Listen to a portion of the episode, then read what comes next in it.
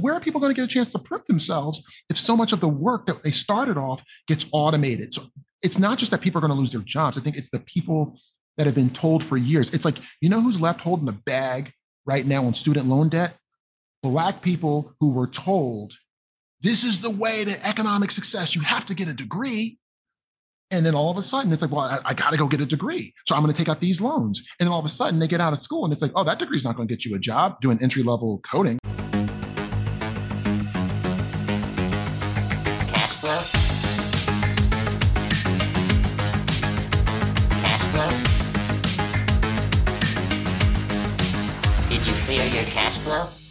Wil Reynolds, thanks for coming on the show today, man. I'm really excited to have you. And uh, so, you know, you're the founder of Seer Interactive. Uh, you know, one of the top SEO companies in the in the country, maybe the world. I don't know where you guys uh, stack, but you know, your name's all over the place. I see it everywhere.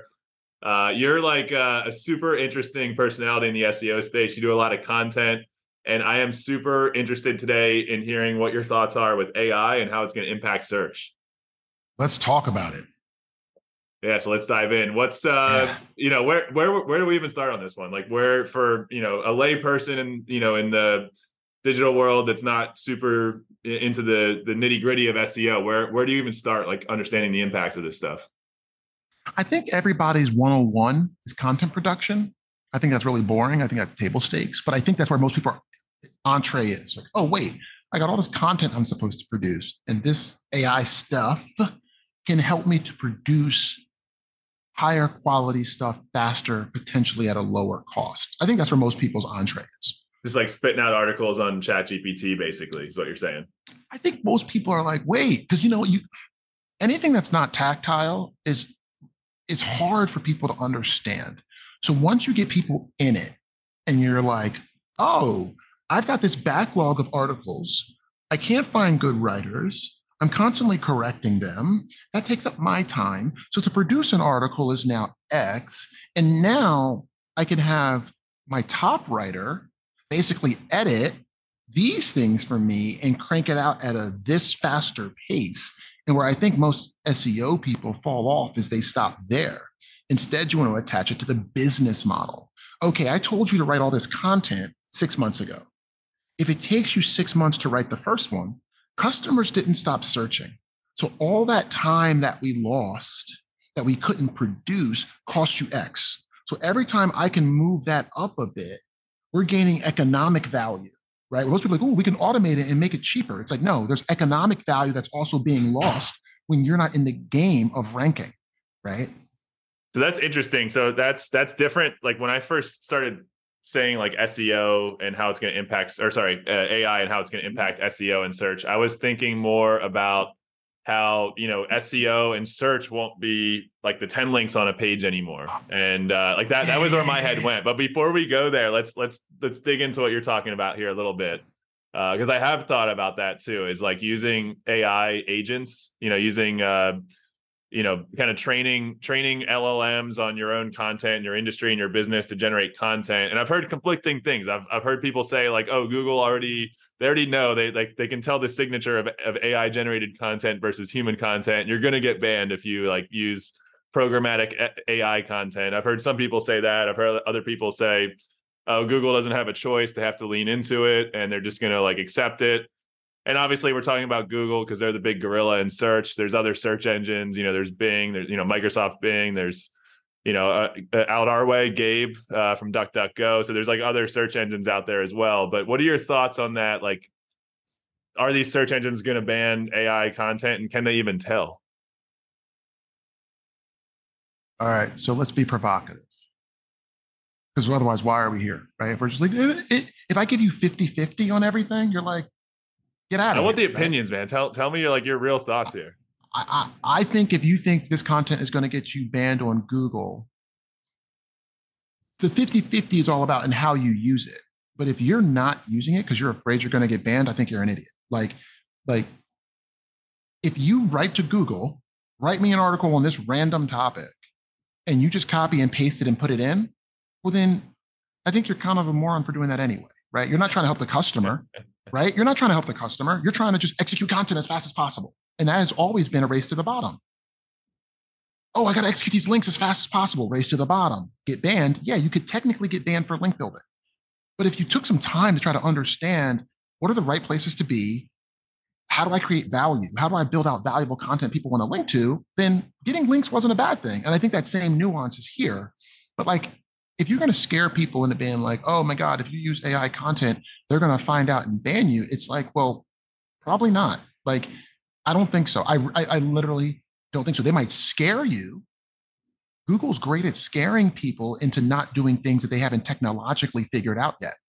Yeah, like what was Right? that old like those link farms like DMOZ or whatever? People used to pay like a thousand bucks to be on these pages that were just basically like, you know, for like they were just like juiced up pages for SEO. Well, DMOZ didn't start like that. I mean, you had the Yahoo directory, right? And then you had um there we wanted like an open source kind of Wikipedia version of the of what Yahoo had. So DMOZ was managed by moderators and whatnot, just like Wikipedia kind of was, and people like curated these sets of links. Once people realized that the DMOZ powered like 20 different search engines, there was an economic value to be captured there. And then you started seeing like a few rogue people being like, well, if you want to get into DMOZ, you know, oh, you know, I'm the moderator. You slide me some money on the side, I'll get you right in, or otherwise you're in the queue for six months. Right. So I think that kind of crap crept in a little bit.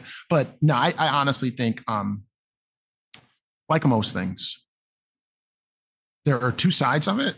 Just like think about the customer, and there's a good chance you won't end up in the place that's going to get you banned. If you think about it from an SEO standpoint, well, then your natural set of optimizations are how can I do this with as little work as possible, as fast as possible to give Google what they want? Well, then Google's going to be like, but if this isn't helping the customer, you're actually creating friction.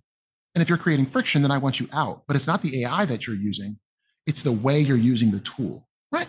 Yeah, so let's let's do a hypothetical here. Uh, All right, let's do it. uh, on on that on that uh, note that you just kind of laid out there, you know, basically having having a good outcome for the user, uh, regardless of how you get there, but having a good outcome for the user with your content, with your site structure.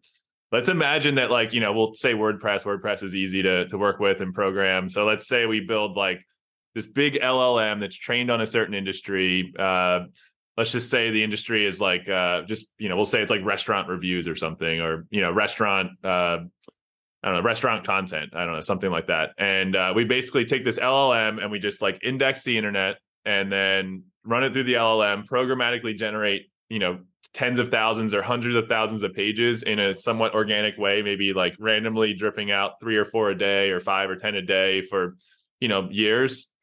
And, uh, you know, it's well written content. It, you, you know, it's helpful to users but it's like just you know some some developer spent like two months just getting it up and running and then just like let it just go on like a churn path for you know for years to come and it's just like automated it's totally humanless but it like actually has a good result to the humans that are using it is that do you think that's a good strategy It depends on be a good what, strategy it depends on what you're optimizing for. If you're like, yo, I got to pay my bills this year, it's a great strategy. If you're like, yo, I got to start saving for my kids' college fund, and this is the way I'm going to do it, but my kids too, so I need this strategy to work 18 years from now. Probably, it's probably a bad strategy, right? you're saying it's, Because- it's short-sighted like it's gray hat is kind of what you're saying It's not even that it's gray hat. It's just that, like, I think that um, somebody else with higher domain authority is going to copy you. So, in a world where everybody can basically now training an LLM is interesting because what you're also saying is I have now added unique information into what somebody else probably can't produce. So therefore, your runway might be longer than the idiot who goes in and just types in some basic stuff into ChatGPT. So it's a longer runway. You know what has a really long runway? Fucking brands. Yeah Brands have the longest Yeah. runway of all. So if I so I like to build tools to catch people doing stuff like that, right? And be like, oh my God, these guys are producing, they went from producing no content to this much. Oh, four rollout every other week. Like I have the ability to see that, right? So then I'm just like, every week, show me how many they produced, how long does it take for them to rank? And I go to my client who's a bigger domain authority and go, we should just copy what they did. And then now you're trying to compete with me on your great content that you built with your LLM, but I have I'm working with Yelp. So therefore, I'm like, yo, Yelp, these guys are great, man. I just saw what they've done. I've been tracking them for 12 months while you're making money. And it's like, that's a great idea. These pages are sticking in the index. But who's Google going to rather rank for that same exact content or the same exact approach? Yelp for Yelp sure or affiliate person that created a site that's helping to sell off like DoorDash affiliates, like or whatever. Like the minute we can capture who's doing what at scale and then look for a higher domain authority client to sell it to. Well, we already see it.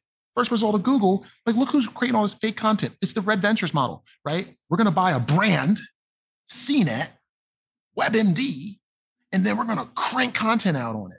And they're going to crush, yeah, because they have they have the, the the domain authority and the history. Yeah, yeah, they're going to totally. And crush. they're going to crush. So this model's already been proven. Get a big brand. Google's not going to probably ban that brand. Um, now, other thing that, that that companies like that do is they'll have like five different websites. They'll have the big flagship brand that they're least aggressive on, and then they'll have the second less, the third less, the fourth less. So they're capturing when Google freaking hits us on the smaller sites. They, oh, oh God, yeah, Google. so they do their more experimental stuff, or or they just know like if the rollout hits them first of on the course. smaller ones. Yeah, so smart. Oh, man. we launched this shit. It got torched in Google in six months. Don't do it on the big brand oh, this thing's been rolling for two years. It's probably safe to roll up to the big brand. So now they're not going to be hit with the big money. We took this little small affiliate that we just bought their site for a hundred grand, but we spent 15 million on CNET. We're going to take that hundred grand site. We're going to buy five of those and try different aggressiveness of and tactics. it's like a it's like a canary in the coal mine. One thousand percent because they don't want to risk the 15 million dollar thing. They want to risk the hundred thousand dollar thing. So imagine if you buy five things that all cost you a hundred grand and you're testing all kinds of aggressive tactics on that to see which ones last, which ones don't last, how much you can dial it up, right? So this one's producing 100 pieces of content every week. This one's producing 30. This one's producing 10. This one's producing five. If the 100 captures the entire value of the universe of searches in six months and those rankings stick for three years, you're pretty safe. Or it could be a year, you know, internet changes fast. But it's like, like, yeah, so that's how I would see that. If I was consulting with a client and we caught somebody doing what they were doing, I'd be like, okay, let's watch, see how long it lasts. Oh, it lasted for three months and torched. We can't do that for you. It's going to hurt your whole brand. Right. Oh, it lasted for 12 months. Maybe we can dial ours up a little bit. Right. Oh, it lasted for 18 months. Let's get more aggressive. Right. So that's the way I would look at it. That's such a golden nugget right there. That's that's beautiful. I love that. I want to take a quick break from the episode and say if you're enjoying this content, the best way you can say thank you is to subscribe. So if you're on YouTube, hit the subscribe button and the notification bell. And if you're on one of the podcast platforms, hit the subscribe button there as well. And also share it out to your friends and colleagues. If you find this content useful and you think other people will enjoy it as well, please send it out. And back to the episode. Two things I want to come back to uh, white hat and black hat. And then also, I want to come back to because uh, we, we talked about that a little bit. I want to just make sure the users understand what that is. Uh, the other thing though was brand building. Uh, you talked about like the brand being a moat. Uh, I don't know if you've ever read. Uh, I think it's Zero to One by Peter Thiel. Uh, he has like this concept in that book of moats, like the moats you can have, and he goes around and talks about all the different moats. And he goes like, there's like a whole chapter on each one. And the one moat that he has that he doesn't really have any content on, he says there's one moat called the brand moat and I don't really understand that moat, so I'm not going to talk about it here. But there's lots of other books about that. And he said, uh, you know, one one company that really understands it is the uh, LVMH or whatever, the uh, Louis Vuitton, and you know, uh, I, they have a huge conglomerate of uh, of you know luxury brands. But he's like, they really understand the brand moat, so go read one of their books. it's a really good idea to read their stuff, right? Because at the end of the day, when you try to boil down what LVMH does, you're like, it's a freaking bag. Like you didn't innovate the bag like it still has two straps and holds something. Why are people willing to pay three grand for a bag that does the same thing that a bag and it's a nice bag, a nice leather bag, whatever? I get that you want something that's going to last and it's got nice color. It's like, no, you're literally buying the fact that their spokesperson is X and that it is associated with this lifestyle you might want to live. Like that, to be able to create a moat on not creating any additional economic value, but you're creating mental value for people and how they're perceived it taps into like our deepest human desires like the like the the desire to procreate the desire to like belong to a community the desire to have power like it taps into those deepest human desires. Yeah like if you think about it right like i would say eight nine years ago when i found out for the first time that the michelin star you know review was basically written by a tire company right you're like so it's interesting that a company that makes rubber tires that go on the road is now something that you brag about to your friends of like the oh it was a two star michelin it's like you like you just allowed a company that makes tires to become that is the least sexy braggy thing to talk about that company has now made you go and be like, oh my God, it's Michelin star. It's like, you know, they make fucking tires, right? Again, like Imagine understand if it was all- Jiffy Lube, like uh, oh, we got we got a three Jiffy Lube star. facts, bro. Right. So um, I know, but you, I know you said you wanted to talk about AI and its threats to as search in the way people get answers. So I want to make sure we have time to get to that too, because I have, you know, I think that's another area we can totally banter back. and forth. Yeah, just do a quick, uh, just so people understand. I don't know how many people listening are like, you know, deep in the SEO space. So uh, just do a quick, like the difference between white hat and black hat, because I think that might could that might be a thread here a little bit. Yeah. So I don't really use that language, right? I just use aggressiveness, right? So, um, you know, if the more aggressive you get when you're doing search strategy, the more you could run afoul of what Google says they want you to do. And that can sometimes be considered black hat, right? It's like it's the wrong thing to kind of do. And then white hat being like, I follow all of Google's rules. And the truth is, is that I wrote a blog post about this, must have been 12 years ago, um, where I was like, when you follow Google's rules and don't rank, what are you left with? Because now your clients are saying to you, you're a snake oil salesman. You told me that that you were going to help me to rank better on Google. And I'm like, well, I'm following all of Google's rules, but oftentimes Google's rules are not how to actually rank on Google entirely. So I think every consultant needs to understand the risk tolerance of the organizations they're working in. So notice even the questions that I'm going back to you at. Do you need the site to last you for 18 months because you just got to pay off the credit card bill? Or do you need to last for 18 years because you got to pay for kids' education? And if this is the only way you're going to pay for those two outcomes, you might want to be a little more to the gray because you need this thing to last. You need to go more gray white because it's got to last for 18 years to put your kid through school. But if you're like, man, I'm just trying to buy extra tires for my car, then like go ahead and spike that because you got to know what you're optimizing for in the outcome. So if the outcome is long term, you probably should stay more to the white side. Um, and if the outcome, if the outcome is like, yo, like I'll just build a site. If it's gone three months from now, I'm fine. If it lasts for three years, I'm fine. But I'm going to be super aggressive about it. Then you just are waking up every day knowing that all your hard work could go to nil. Right. So think I'd say the easiest way for me to describe it is the easier it is to do at scale, usually the more you're like, wait, I can now build 10,000 pages instantly. If you're thinking that way when you look at ChatGPT, you're probably going into more of a an area that could get you into some trouble. If you're thinking, ooh, I could get my editorial staff to use this to ideate so they can come up with better answers, you're probably staying more to the okay side. Yeah, and that's that's so interesting because there's um yeah, I, I like I like the aggressiveness better than because like you know if you just say it's like either good or bad like that's you know like I think that like white hat black hat implies that it's like either good or bad whereas like I I think it's a spectrum. Like there's there's so much more to it like everything in life but I think there's so much more to it than just are you following Google's guidance or not? Because everyone's kind of like pushing the boundaries right? There's everyone's trying to kind of figure out how to uh, you know, optimize as much as they can and get as as aggressive as they can without, you know, doing stuff that's just completely deceitful. So uh, it's an interesting, you know, spectrum, you know, kind of way to think about it. Uh, but let's let's go on. Let's do uh, let's do SEO, uh, like the actual SERPs themselves, like the landscape of what users will interact with in the future. And obviously, like the big topic of conversation right now is that Google is going to cannibalize their cash cow, which is this Google Ads by uh, replacing uh, the the ten links, like the the format that you know has been searched for the entire life cycle, the, entire history of search is that you input a query, you get ten links, and uh, that paradigm is uh, you know kind of ripe right now to completely flip on its head with this new interactive uh, agent model. Yeah. Somebody dropped this on me, and I don't know who to credit. So apologies, because you know SEO people get all tight about that was my idea. Um, so somebody said something to me. It's like this concept of disrupting the cash cow. So let's focus on that.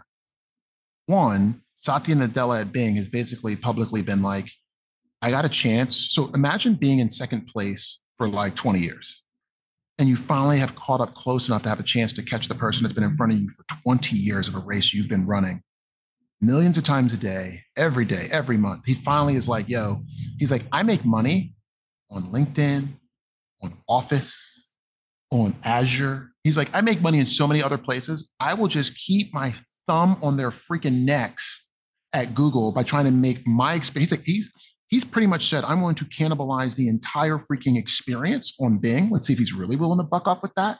But he's saying, like, I finally have a chance to get this person who's been ahead of me for 20 years. And every two or 3% of market share I can take from them is worth billions of dollars. But also, it's frustration for them. So, like, the more Bing is like, we're not going to put any ads in, in, in our chat search. We don't think it's the right thing. The more people are going to use it because people technically don't want ads, right? That puts a lot of pressure on Google to match that experience right? So Satya's already said, like, that's where I'm going, right? Now, whether or not he really shows up with the receipts will be another thing, but he's already said that publicly. So you're like, okay, it's on. Now, Google, and somebody said to me, they're like, what I'm tracking is which queries bring up four paid ads, because it's not 10 blue links in the traditional sense.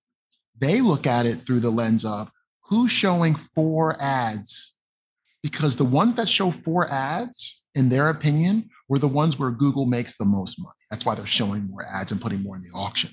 So if you were to actually look at will Google harm their cash cow, the, the percentage by which Google will harm their cash cow is directly related to how many ads show up above the 10 blue links. So what percentage of my search terms don't trigger any ads? Google can go SGE all day on that, right? Or bad ads. Google can go SGE all day on that and not really hurt the cash cow.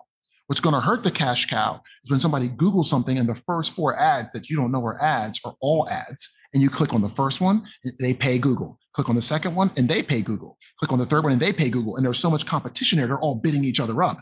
That's probably where it'd be interesting to take Google's revenue from paid search and say what percentage of that revenue comes on places where there's four ads, three ads, two ads, one ad, and no ad right? And now you start to have a more nuanced conversation around like, ooh, I think the last thing Google's going to want to put SGE on is where there are four ads because that's four opportunities to get people to click. It's four four more advertisers saying, I got to be higher than them because I got to hit my numbers this quarter.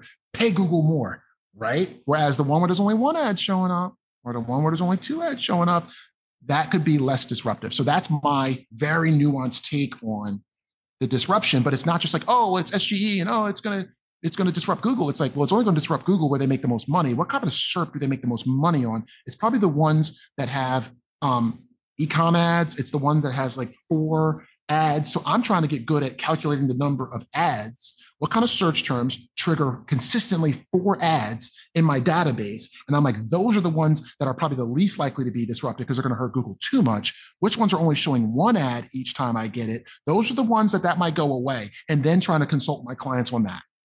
Wow, that's that is the best way I've heard it laid out so far. Uh, th- thanks for that. that. That's that's like you know that's the second or third massive gold nugget you've dropped here. But uh, let's break that down for a second. So, uh, yeah, like if you, if, you know, Google gets so many queries per day. I, I, don't know what the number is, but it's probably, you know, it's at least tens or hundreds of millions, if it's not, you know, maybe billions. It's billions per day. I, I it wouldn't surprise me. Yeah, it's it's a lot. So, uh, you know, if someone Google's like what to do for a sprained ankle, or even like you know what was the score of the Phillies game yesterday? Like those are probably low revenue queries, I would guess. But if somebody Google's like you know what intellectual property lawyer should I hire in Philadelphia? That's probably like they probably make hundreds of dollars every time someone searches that. You're, so, you're following. Uh, yeah, so I hear what you're saying. Like they're going to disrupt like the what was the Phillies score yesterday?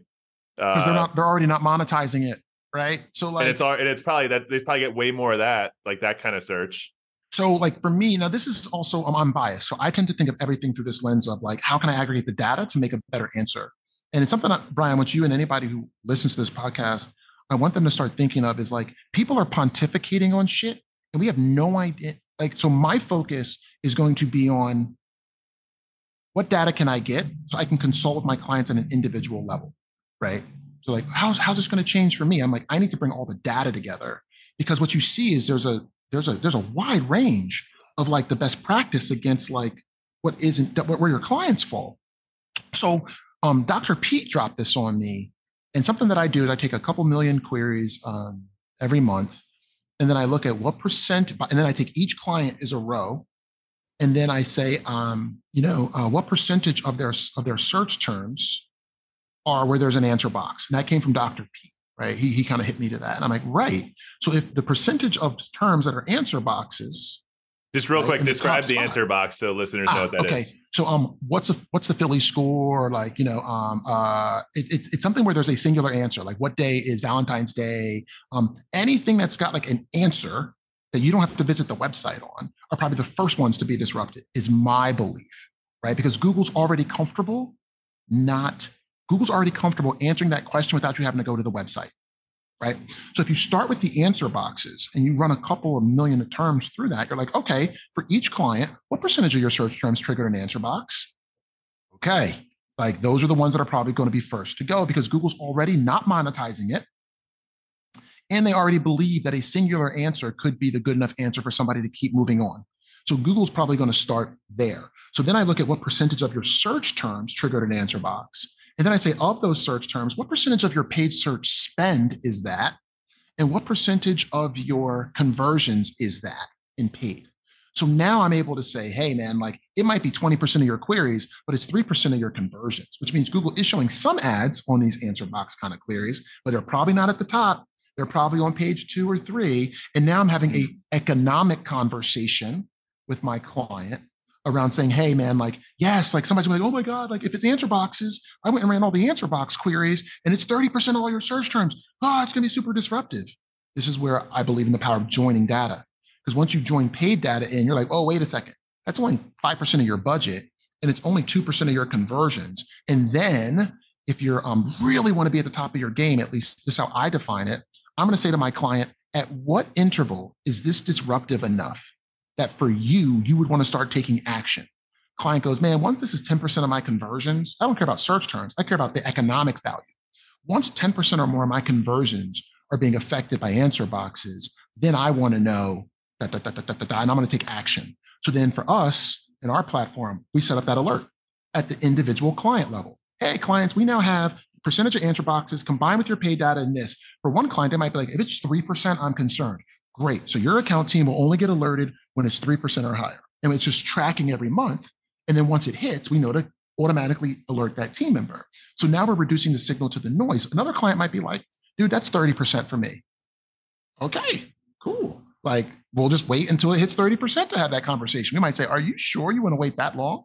But if they're like, Yes, this is my strategy, I want to wait that long, then cool. So I like bringing the economic value into the conversation versus this many of your search terms triggered an answer box. But if it's not things that are converting for you, then then I'm talking about SEO shit, but I'm not talking about CEO shit. You know what I'm saying? I love that. Yeah, S- the CEO shit. Like that's that's uh revenue, like, profit, what market share, right? Like I yeah. pay my people in my ability to generate revenue growth, profit, things of that nature. That is the language of a CEO language of an SEO is 30% of your search terms. Okay, well, how many of those search terms are driving me revenue? Are they my most profitable search terms? Are they driving me new customers? Are they taking market share? Oh, I got no idea. Get out of here with that SEO shit. Oh, and then the SEOs go, I'm not getting invested in, right?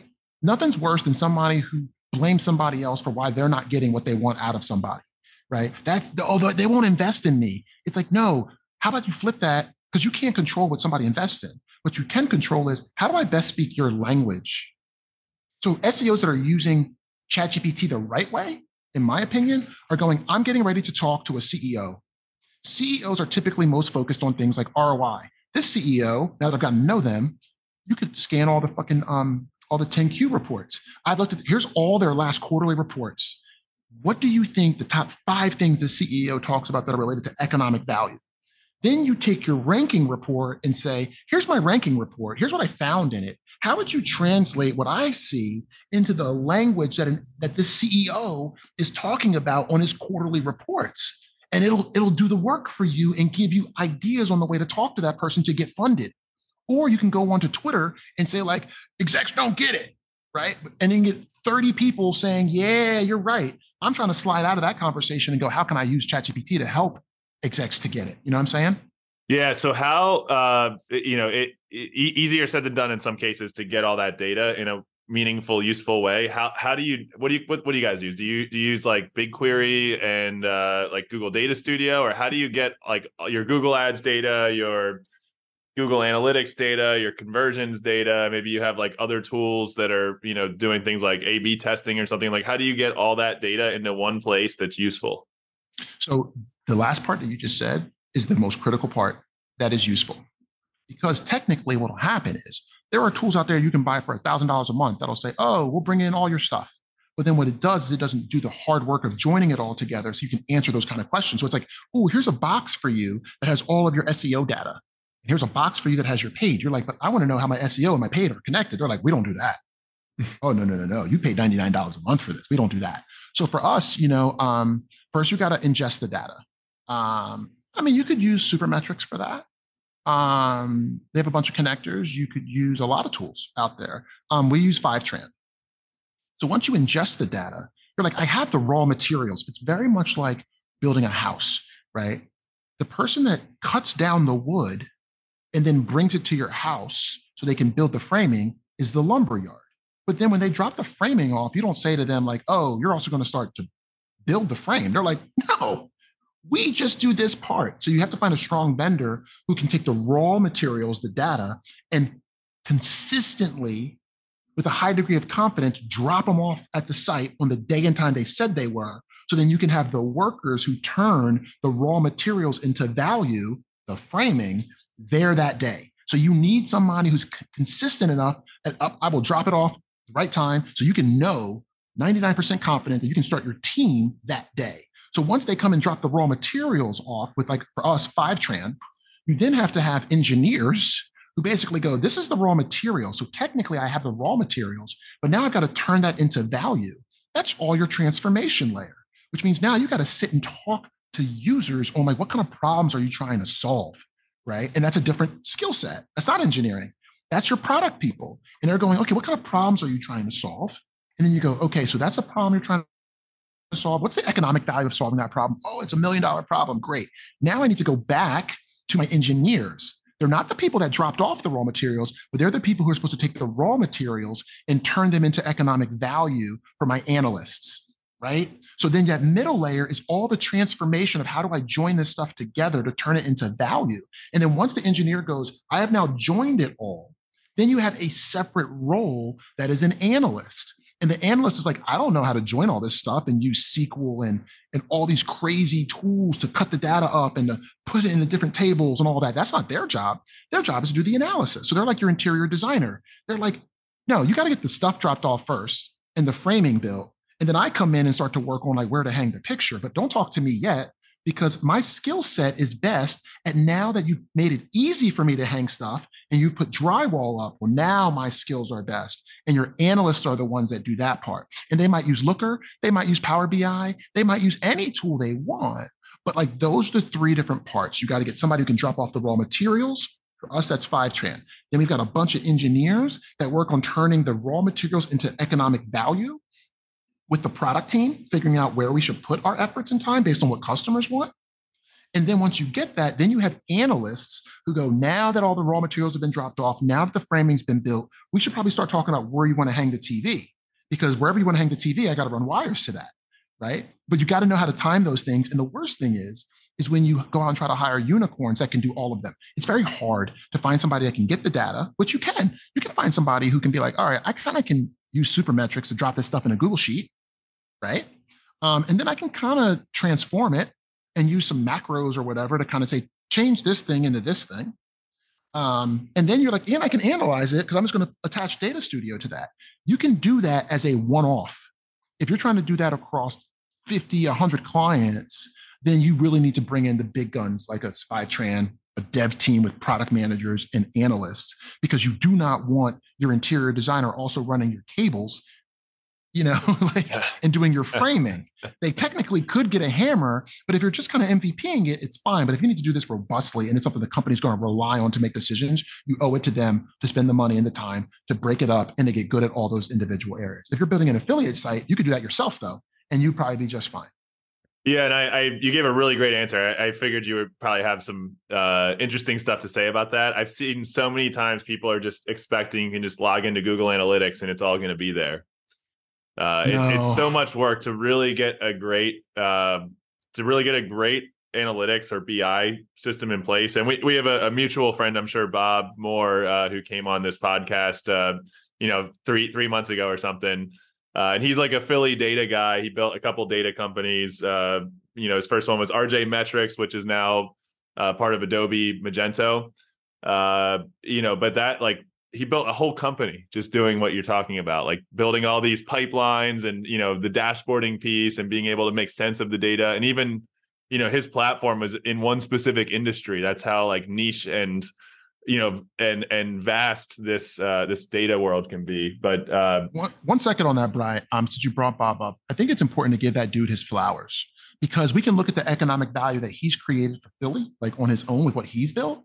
But then you got to remember tristan i think handley who built dbt labs which is a freaking unicorn over there and was started off as fishtown analytics came from that so i think if you also were to look at bob's work here and then all the people that spun businesses off from Bob, you're like the economic value yeah. of what he sold to Magento that went on to Adobe is one thing, but the fact that we got a company worth two, like one and a half, two billion, like yep. I could walk there in 10 minutes from here in Fishtown, like came from all the people that worked with Bob that he kind of brought up and let them run with stuff. So I also want to just give Bob his flowers on that because he deserves them for all that he also enabled other people in his companies to go and do on their own after their time at RJ was up.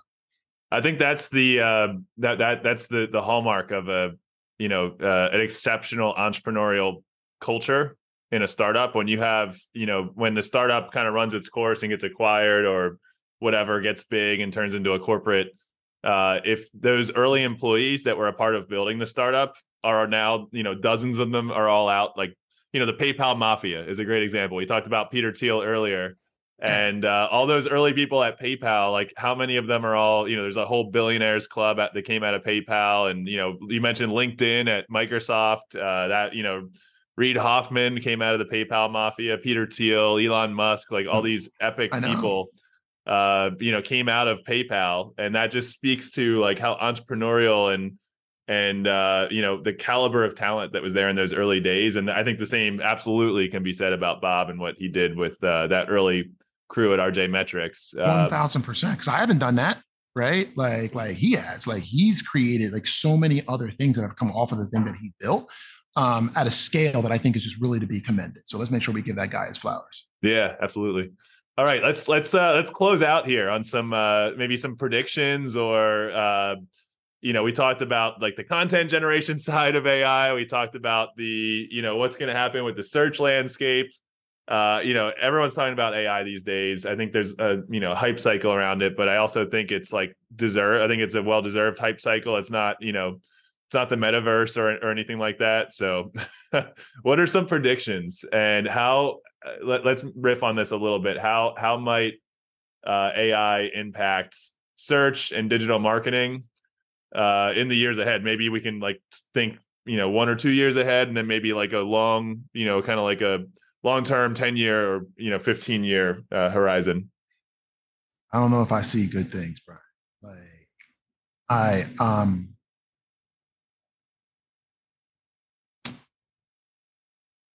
Honestly, man, like I think people are going to lose their fucking jobs. And, I, and everybody says like oh it's going to find a new way to create value and you're like yeah.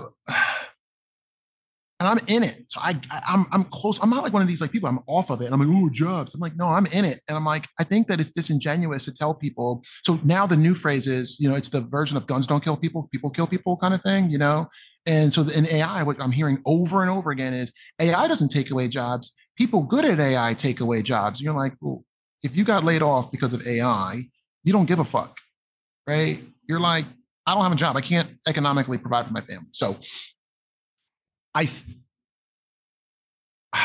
it, that's that's my biggest concern. Like, um, is so if there's a marketplace. Also, I think we're going to get more companies. I think we're going to get more concentration of power and wealth, which I think is a bad thing. Um, because what happens, right, is let's say you need 2,000 companies to service the universe of people who need SEO services. Well, as people start adopting AI, and who's got the most money to invest in AI? The biggest companies probably do. They got the most bank, right? So therefore, they're able to invest more. They have investors. They can lose money. They can raise capital in ways that smaller businesses can't.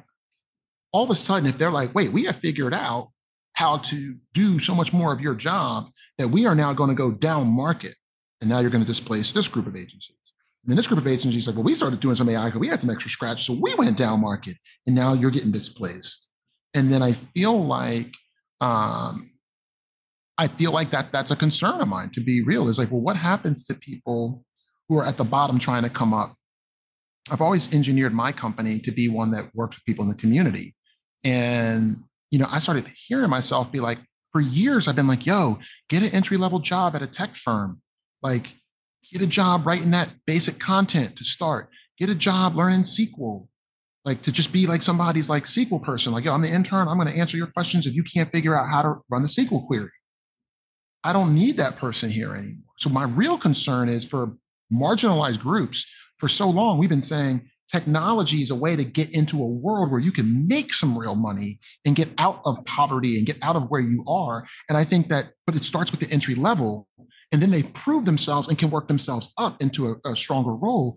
I don't know. I'm like, where are people going to get a chance to prove themselves if so much of the work that they started off gets automated? So it's not just that people are going to lose their jobs. I think it's the people that have been told for years. It's like, you know who's left holding the bag right now on student loan debt? Black people who were told this is the way to economic success. You have to get a degree.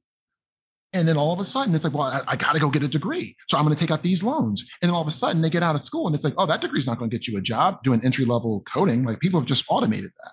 Or medical billing and coding, like, which is a good job for somebody trying to come up and provide for their families. That job doesn't exist anymore. We got AI to do all that, right? It's like, well, that person, that's how they got into the middle class. Then that's how they created economic value. Now, it doesn't mean that they're not going to have a job. It just means that they're going to fucking go work for Amazon and take my boxes and bring them to my house on Thursdays. Well, what's the what's the trajectory for that career path? How how do you if if there's no um there's no entry entry level like how do we build the next generation of engineers? Like they have to come from somewhere. They have to start somewhere. They got to start somewhere, right? And I don't know that answer yet, Brian. Um, because it's not going to be in your economic best interests to hire an entry level SQL person. Like right now, like I used to spend time asking all kinds of people at SEER, oh, how do I do this in SQL? Because I learned enough. I spent six months, went to community college in Philadelphia, like learned like how to do SQL so I could self-start a little bit. Now I don't need to do that at all. I literally don't need to ask those people that I used to ask how to write this thing in SQL. And I don't have to waste their time being like, can you explain this to me for the fifth time? I'm really trying to learn it. Right? Like, well, that doesn't exist anymore. I just go to ChatGPT, I ask it, I ask it to tell me why, I ask it to write me three quiz questions, and then I learn it on my own. What happens to the person that we used to hire as an entry level SQL person that used to sit here? It doesn't make economic sense for me to hire that person and have them do manual tasks. So, what I hope is that we see a world where government or somebody is like, we will help offset the cost for you to hire an entry level person because somewhere you're going to need higher level people. Where are they going to come from if they didn't learn the basics? So I'm interested. I'm I'm like my brain's spinning on this conversation a little bit. I'm, and I'm thinking like, all right, so uh, you know, there's this part of it. There's like the jobs piece, and you know, and there's there's a there's a macroeconomic piece of it. And the first thing I'm thinking of is like, all right, so if this is the case, if we're like, if companies are just so much more efficient and don't need as many people, then what happens? Are those companies just like squeezing out way more margin, or do does the market compress the cost of those services? now like the market maybe values those services less and uh and then what happens to the gdp like are we like compressing Yo. you're shaking your head no what, what are your thoughts nah bro i got a friend that works in oil and gas and he said this to me and i was like oh shit i'm gonna start tracking this he's like watch how quickly when opec changes the cost of a barrel of oil literally our prices jump up immediately because we got to cover the cost of the additional cost He's like, but when OPEC drops the, the cost of a barrel of oil, we take six months to bring the pricing down. Mm. And that's my yield, and that's where I make my money. Right. So imagine a world where everything goes to the top. Now everybody's working for some version of some big conglomerate. This is how so they, they all optimize. play chicken, though. Like the, the all the companies play chicken to see who's going to lower the price first. So and, and then they're uh, also and then once, kind of once they start lowering, then the other ones start losing market share, so they have to lower. So the market does work itself out, but the market over. takes time to work itself out on price reductions, but obviously increases instantly. Bingo. So yes, the market will come down and normalize, but they're all going to kind of collude to do it. And when all the middle guys and the smaller guys are disrupted out and they had to sell their businesses or just destroy them and then go work for the bigger companies. Now, if you've only got three or four bigger companies, it's a lot easier to collude and stretch the customer out longer before they see the economic value of that. I went to school to be an economics teacher. So this is where I really start to like, be like, yes, like this is what happens. So now you've got just this long runway because you've got oligopolies, you've got like, you know, two or three or four major companies. So they can play these fucking games with the society and whatnot. And it's harder to collude with 2,000 people because a couple people are going to go rogue and flip the bird to the establishment and be like, we're going to drop our prices immediately. Like, we're going to show the world, boom. But then once they're all gone because they couldn't economically survive, and they all just went and worked for the big company where now they're just, you know, doing their jobs, they're not making those financial decisions anymore. Somebody at the financial side is making those decisions and they go, oh my God, like if we just all kind of not collude, because that's against the law, but if we kind of over drinks no documentation, talk about these things. Can I get four of my largest competitors that own 80% of the market to collude over dinner? Yeah. Could I fly in 2,000 people and assume none of them are going to go and tell the press? No. So yeah, I'm, I, I, I, that concerns me because I'm always about technology lifting people up. And I'm going, where is that going to come from? I think the average person today is fine. But like three or four or five years from now, my average person today that is above what ChatGPT can do had to learn by doing things ChatGPT can do today. So where are they going to come from to your earlier question? And that's a question that I'm not incentivized as a business, nor am I big enough as a business to be able to go, I'm going to hire 10 people that can do a job that could have been done by ChatGPT because I want to be training my future people. Where's that going to come from? Who has that kind of economic clout Comcast, Amazon, these big companies. So then it just becomes more of a up shit. Like they're going to last longer. They got the money to do it. They will do it at a level that's like we're supposed to do it for like uh, you know ESG, but like is it really in their ethos? Like no, right? So we'll see, man. We'll see. It's gonna be it's gonna be an interesting ride. Um, yeah, it's gonna be an interesting ride. Yeah, there's so much there. Um, I was just listening to the Acquired podcast. I don't know if you've ever uh, checked that out, but uh, it's super I interesting. I know that dude.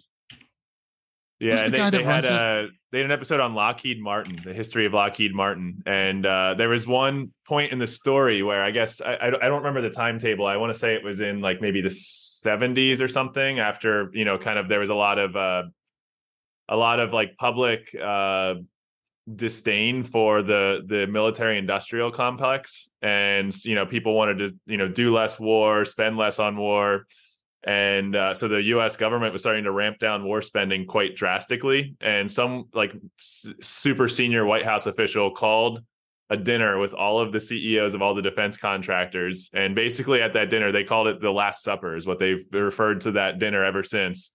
And uh, basically, the the White House official said, "All right." Uh, you know, we're about to drastically ramp down defense spending. He's like, I don't care how you guys do it, but you have to figure out how to merge, uh, you know, like cut in half the number of you and uh and basically like we don't want to lose our innovative edge we need to we need to keep innovating and making advanced war technology but we don't have enough money to go around and feed all these mouths so you guys have to like reduce the number of you Ooh, that sounds like a really interesting because you know sometimes all this acquisition crap. I mean, if i'm being honest with you it's like it's just a bunch of tech bros. I'm not really interested in being like those motherfuckers. So usually i just avoid you know Dude, acquired.com is like one of the most uh, underrated podcasts. It's uh it's amazing, man. They they they basically they they they spend uh, like once a month they'll do a deep dive into a company and just the two the two hosts they'll just like research everything about that company, about its history and its story and then they'll they'll just like spend 4 hours like riffing on it. Oh, okay, cool. So I just I just subscribed. So like uh we'll see. So thanks for that tip.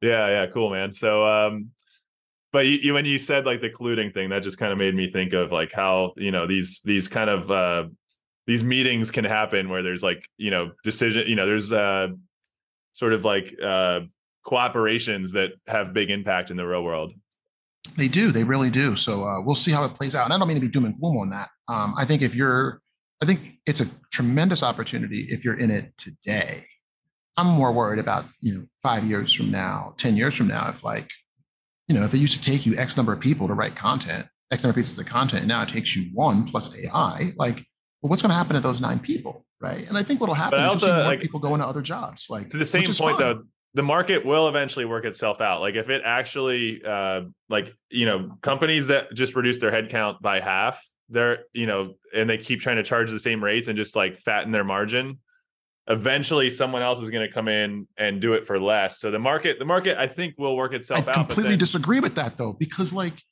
the market works itself out for who? Not people that look like me. Right? Like that's my concern. Is it's like Seer has always been founded on like we're going to bring people up in our community. I wanted to get bigger so that I can bring up more people.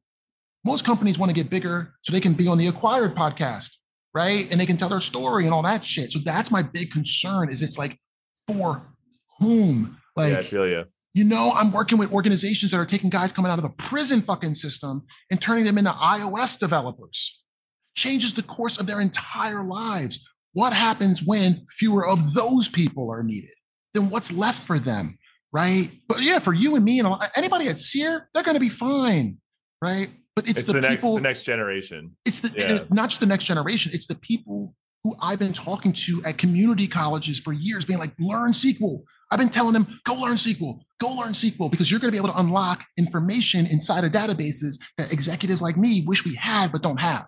Well, now I'm writing my own SQL. So what happens to them? Right? Like my SQL developers are like, this ChatGPT thing is great. I can do more work. And I'm like, of course. So they're not getting let go. Right? But it's the people that are coming up that had to do those jobs. And it's a way for people black brown people et cetera to kind of jump up into a different stratosphere like It's like it's like the young adults at HopeWorks, or like I was just over at Coded by Kids the other day, and and uh, meeting with a lot of the, the the students over there, and you know, kind of reviewing some of their pitches. So it's it's like those those folks, like the next generation who hasn't entered the workforce yet, and even like you know, I I, I think there's even been a disservice pre AI or not pre AI because AI has been around for a while, but like pre this like AI hype cycle that we saw la- late last year uh, with COVID, where you know the same thing happened when all these tech companies and you know white collar companies went remote. Uh, those those like interns and those you know super green young work you know new workers entering the workforce didn't get the same level of uh, mentorship or uh, you know like just rubbing elbows with the senior folks like the graybeards you know the the uh, guys and gals that have been in the industry for a long time ru- rubbing rubbing shoulders with those you know rubbing elbows with those people at lunch or you know uh, just in the office i think uh, has a uh, an impact. But it's also interesting too because like my company we've been remote for over a decade. So uh, i think a remote first culture you can plan for that and you know figure out how to make that happen but a culture that has always been co-located that suddenly went remote there's you know there's like a real disservice done to those early uh, young workers. It is. You know when we went um we went we started working um hybrid and remote probably like six years ago you know? So we were ready for the transition um but we used to fly people in into headquarters and they would stay here for a week. We had apartments and stuff they could just stay at, right? So we just had a constant flow of people coming in and getting that dosage. So even we're trying to figure that out. Like, how do you disseminate that information and, and that sentiment? Like this conversation that we're having, right? If there were 10 people in the office, they would be hearing things. Same 10 people, I'm like, oh, here's a link to this podcast. Oh, I didn't get to it. I didn't do this, right? Right, right, right. So like there's just things that happen um, kind of naturally. So yeah, that's, that's that's my big concern. And I'm glad to have you as somebody who's out there working with youth in this capacity because I think the larger, I think the larger organizations they throw their money at it, but they're not really like rolling up their sleeves and in the trenches to be like, wait, as we automate processes and whatnot, how are we trying to bring these people along with us so that they have the same amount of opportunity? So that's that's for another day. But you know, I think there's going to be a few of us who are already out there with Coded by Kids, with HopeWorks, trying to do things um, locally. That like we got to figure out how we can pool our resources together because I don't see enough people yet really working on this problem. So it's an opportunity, right? Just like any other entrepreneur, it's an opportunity for us to be like, this is going to happen to these folks, and if we don't show up to do something about it, then who is? Like, I'm not going to wait for my, you know, for my baby daddy Comcast to figure it out. Like, we can do stuff even at a small level. So I'm looking forward to working with you on that, Bry, for real. When we got together at Comcast, um, I was like, oh, oh, this dude is like about that, right? So let's actually like figure out ways we can work together and help those kids for sure, man. Cool. Yeah, and uh, maybe um, I'm just thinking there's so much more that we uh, we're wrapping up here, but there's so much more we, we could cover. Uh, maybe we can do a recap, uh, a, a redo or a, a second uh, podcast episode on the ethics of AI and the future of the workforce and the impact on the workforce, and maybe we can even get a few folks on. You know, uh, if you're interested, and have a few folks kind of like discuss and, and debate the topic a little bit. It's fun. So I'll leave you with this because I'm going to record this today. I'm going to put in my footer how I use AI and where I use it. And the three places are um, communication, ideation, and execution. And I'm going to have something so that people always know where my boundaries are with AI, because otherwise you don't know. And one of our corporate values is transparency. So I'm like, I'm going to lead by being like, look, I think every person at some point is going to need their own personal statement that you can link out to. That's like, here's how I, here's how AI might have affected this correspondence right? Here's my borders, here's my lines, etc. So um, I'm going to launch that sometime today, uh, cool. so you'll be able to see I'll it. Keep an eye out for it. All right, what do you want to plug before we hop off? Anything you want to, you know, and you do the the work with uh, rehabilitating prisoners in the workforce. I know you've got the uh, the sleep out that you do in Philly. Is there anything you want to plug uh, from a, uh, a community aspect? No, I, am the only thing I'm going to plug is just like challenge yourself to be good to forgotten people, and I think that'll take you broader than anything that I'm specifically working on. Um, find ways to help people. If you're listening to this podcast, there's a good chance that you're in a pretty decent position. Take that position and that solid ground you got under yourself to reach a hand back and try to bring somebody else up so they can have the same comforts that we have. That's my plug. Thanks, man. Thanks for coming on. You got it, brother. Have a good one.